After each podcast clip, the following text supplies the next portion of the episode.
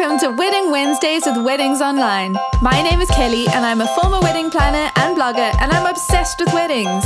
If you're planning a wedding in Ireland, you're in the right place. You're going to learn the tried and tested methods to planning your dream wedding without the added stress.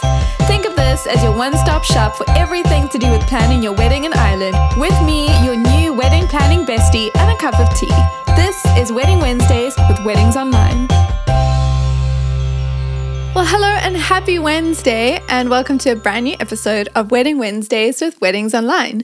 Today is a special episode where I'm going to answer all of your questions. We actually have four questions that have come in um, because I just love hearing your questions about wedding planning, and I love being able to answer the questions when I've got the answer, and to get some experts involved when I don't know the answer, and I can get somebody who does know the answer to come and give you all the tips and advice that you need. So let me start by saying that if you ever have any questions about wedding planning, getting married in Ireland, inspiration, it could be um, a question that maybe you feel too shy to ask with your name attached to it. So it could be an anonymous question about a situation that you're struggling with, um, or it could be something practical to do with planning your wedding.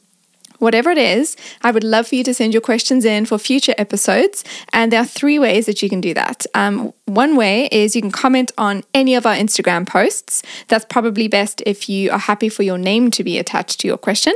Um, you could also send us a direct message on Instagram. So for both of those, it's at Weddings Online, and you can see all our content as well. But that's how you can get in touch with us.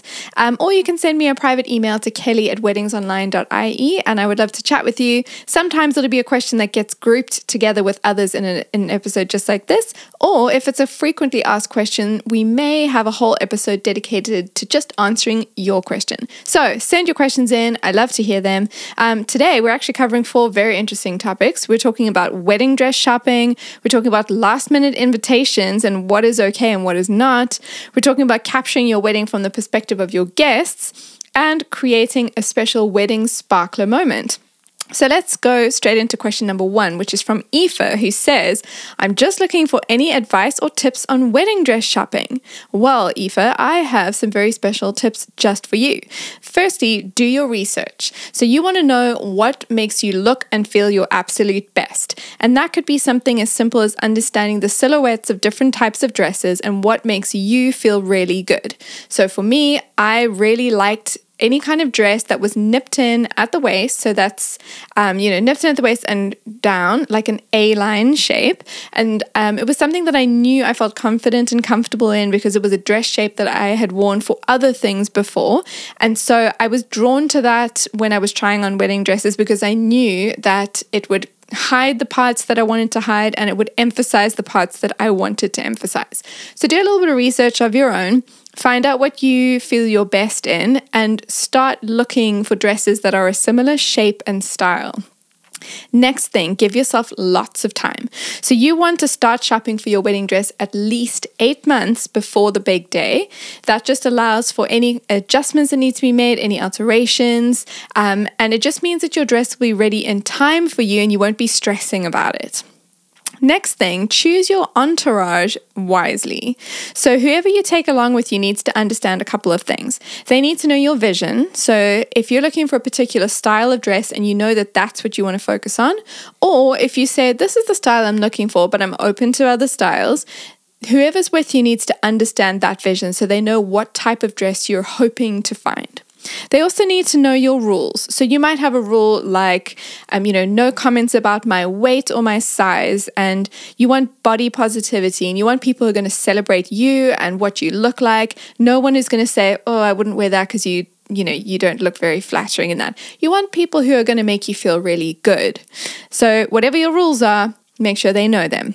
And you want somebody who's also able to tactfully give you feedback when asked. Of course, if the dress doesn't look great, you want someone to say, hey, how about trying this style instead? Or this is what I love about the dress that you've tried on, but how about trying something with a slightly different length or fabric? Somebody who can be tactful, so you know that maybe the dress wasn't a winner, but they're not going to say something that's going to make you lose confidence and feel not your best.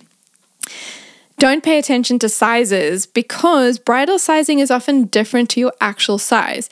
But with that in mind, don't buy a wedding dress that is too small. So many brides go in trying a wedding dress with the idea that they're going to buy one that's a little bit too small so that they're forced to lose weight for the wedding.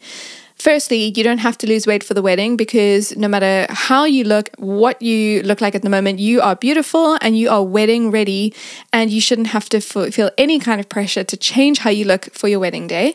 Um, but especially um, putting pressure on yourself to find a dress that's too small and then change yourself to fit the dress, that's not any way to live.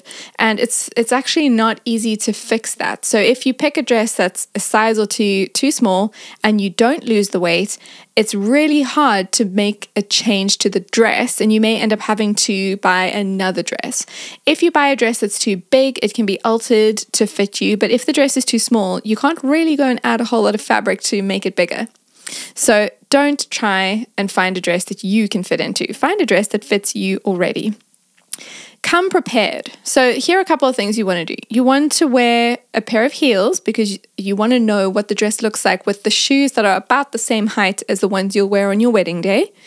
You want to wear comfortable underwear, um, and you want to wear a strapless bra so that you can see what different dress types and necklines look like without having bra straps in the way. And you want to bring along any photos of dresses that you like so that you can show them to the people who work in the bridal boutiques, and they can pick out dresses that look similar to the styles that you really like. And finally, here are some things you can avoid. Avoid coming along with lots of spray tan on. You don't want to get that rubbed off onto the white dresses. Don't wear too much makeup for the same reason, and don't bring too many people with you. So, Aoife, I hope that helps you. Those are my um, expert tips for wedding dress shopping. Um, keep us posted on how you get on and what you end up choosing. We have an anonymous question from, um, I won't say who it's from, um, but this is what the question is. Our wedding is two point five weeks away, and we have finally gotten in all our R S V Ps. We've had about ten declines, and I'm debating how rude it is to invite a couple of people at the last minute that I couldn't invite sooner. Any tips on inviting last minute? I don't have an evening guest list, so I can't just bump people up. Let me start by giving you um, a personal story. Um, when I had just started dating my now husband, um, he had already been invited to a wedding because um, there were friends of his who I didn't know when they got engaged and when they were creating their guest list. Um, but something ended up happening that someone who had previously said yes ended up not being able to come. And so two or three days before the wedding, I got a call from the bride to say, "Someone's cancelled. We'd love for you to join us." And you know what? My first my first response was, "Yes, I would love that. That's amazing." So if I were you, I would not overthink it. So many people would just be so delighted to be there on your wedding day, especially people who have planned a wedding before. They understand the stress that goes into choosing who can come. They understand that you have restrictions on numbers. Sometimes those restrictions aren't even imposed by you. It might be venue capacity, or you know, you've got um, family members that are required to be there, and so you only have a certain amount of spots left for your friends. Most people would be very understanding, and they would just feel so honored to even be thought of. So don't overthink it. But um, here's how you can go about inviting someone relatively last minute without making it feel weird. I advise um, not talking via text and email. If you can, have a phone call or an in-person conversation, because then you get to actually chat to the person and they can see how excited you are for the day and how excited you are to have them there. Um, if you feel like you need to be apologetic, you can express that in your tone, and you don't have to make a big thing about it. So phone calls and in person, it's always best for any conversation that might result in somebody being a little bit offended. Talking face-to-face or voice-to-voice is so much better than sending a text. Um, here's something you could say, something along the lines of this. "I know it's a little bit last minute, but we've had somebody say that they can no longer attend our wedding, and we would be delighted if you could come along instead." Now, sometimes people get offended. Sometimes they feel like they're the plan B. Only you know your guests. And so only you know that the person that you're wanting to invite is going to receive it well or not well. And I would have that information in mind when choosing who that person will be. It might be like in my situation, I might have been a plus one, um, and that didn't offend me. I felt honored to be there. It could be a friend who you met after you started planning the wedding who would totally understand that actually when you when you met, you'd already sent out invitations and, you know, your friendship began after that. Again, those people would probably be very understanding. So choose who you're going to invite based on if you think it's going to rub them the wrong way or if they're just going to feel so excited to be there, because it's your day and you want to be celebrated even when you're extending invitations at the last minute. So I hope that helps. Um, we have a question. Um, how can I capture my wedding from the perspective of my guests? I love this question because you spend so much of your day, uh, you know, with your partner. And as we discussed a few episodes ago, you actually spend most of your day with your wedding photographer. How crazy is that? Um, but you don't actually get to see your guests a whole lot. You know, maybe when you're on the dance floor, you're, you know, dancing with everybody. Maybe there's a moment where you're going to go to individual um, people or to tables and greet everyone. But there will be so much of your wedding day that you don't get to experience. I've seen pictures from my wedding day of guests, you know, having drinks together at the bar, you know, you know, clinking their glasses and everything. And I was like, man, I don't even know if I made it to the bar a single time. And so I'm so thankful for those photos because it means I could see what was happening on my wedding day, even in the parts that I didn't get to. Um, and so I spoke with Valda from TakeNplace Weddings, and she's actually come up with a genius way to experience your wedding from the perspective of your guests. And I think it's really cool. So why don't you have a listen to what she has to say? Hello, Valda here from TakeNplace Weddings. Your wedding day will go by so quickly, and obviously you do not want to miss a single moment of it. No better way to do this than c- to collect your guest photos straight from their smartphones. They will be literally documenting your wedding day from early morning when they're getting ready themselves until late into the night when the party is still going. So why miss out on seeing your day through the eyes of your guests? The secret is to make it easy and fun. Forget apps. No guest would want to download an app, register, entering your email and all that on your wedding day. With TakeNplace Weddings, you get a neat table card with a Q R code on it. You put these on the tables around your drinks reception, or even get the Q R code printed on your invites if you wish. So what do your guests do with the Q R code? Well, they literally scan the Q R code with their smartphone. They can take a selfie there and then, or scroll through their photos from earlier on in the day and share their candid moments with you instantly. If you'd like to share these photos with everyone, then you can with our TakeNplace slideshow link. This links all the pictures up onto a screen at your venue, and this is also very popular if you're having a day two event. TakeNplace Weddings really is a fantastic way to see your wedding photos taken by your guests. I love that. Um, it's such a fun way to get your guests to be taking photos and actually sharing them with you. And um, I love the option to have a, a slideshow made with a collection of all the photos so that they can be on display throughout the day. Um, such a fun way to experience your wedding from the perspective of your guests. So that was Valda from TakeNplace Weddings. I will drop a link to how you can get in touch with them. So if that's a service that you're interested in, you'll know exactly where to go. But let's get to our final question, which is, how can I create a fun sparkler moment?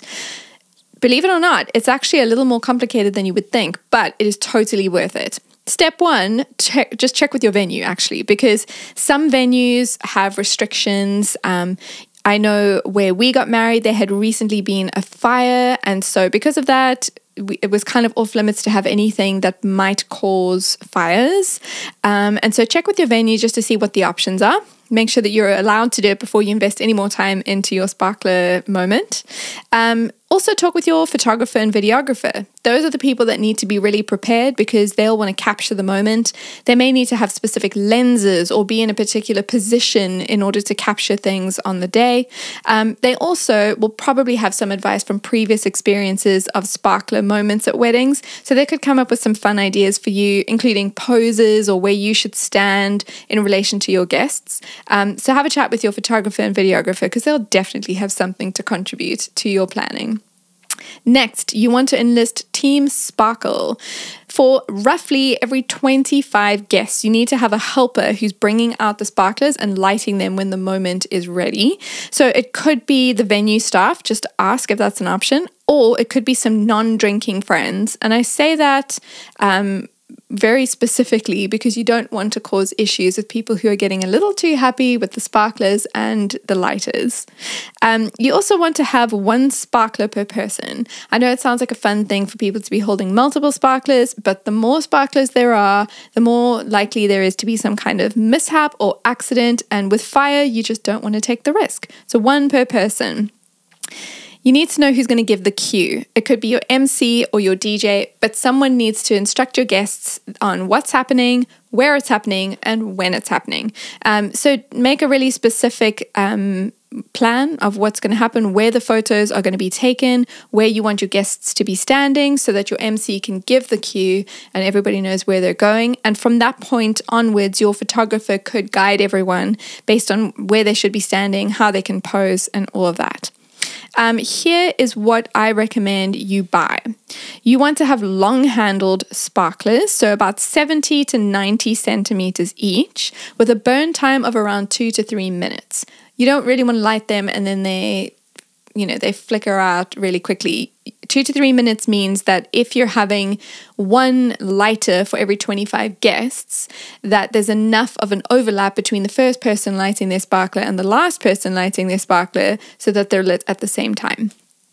Um, you want to have a gas lighter, as we said, one per twenty-five guests, and a bucket of sand so that you can put the burnt sparklers in them and not just throw them on the ground, possibly causing burn marks in the grass or lighting things on fire. Not ideal.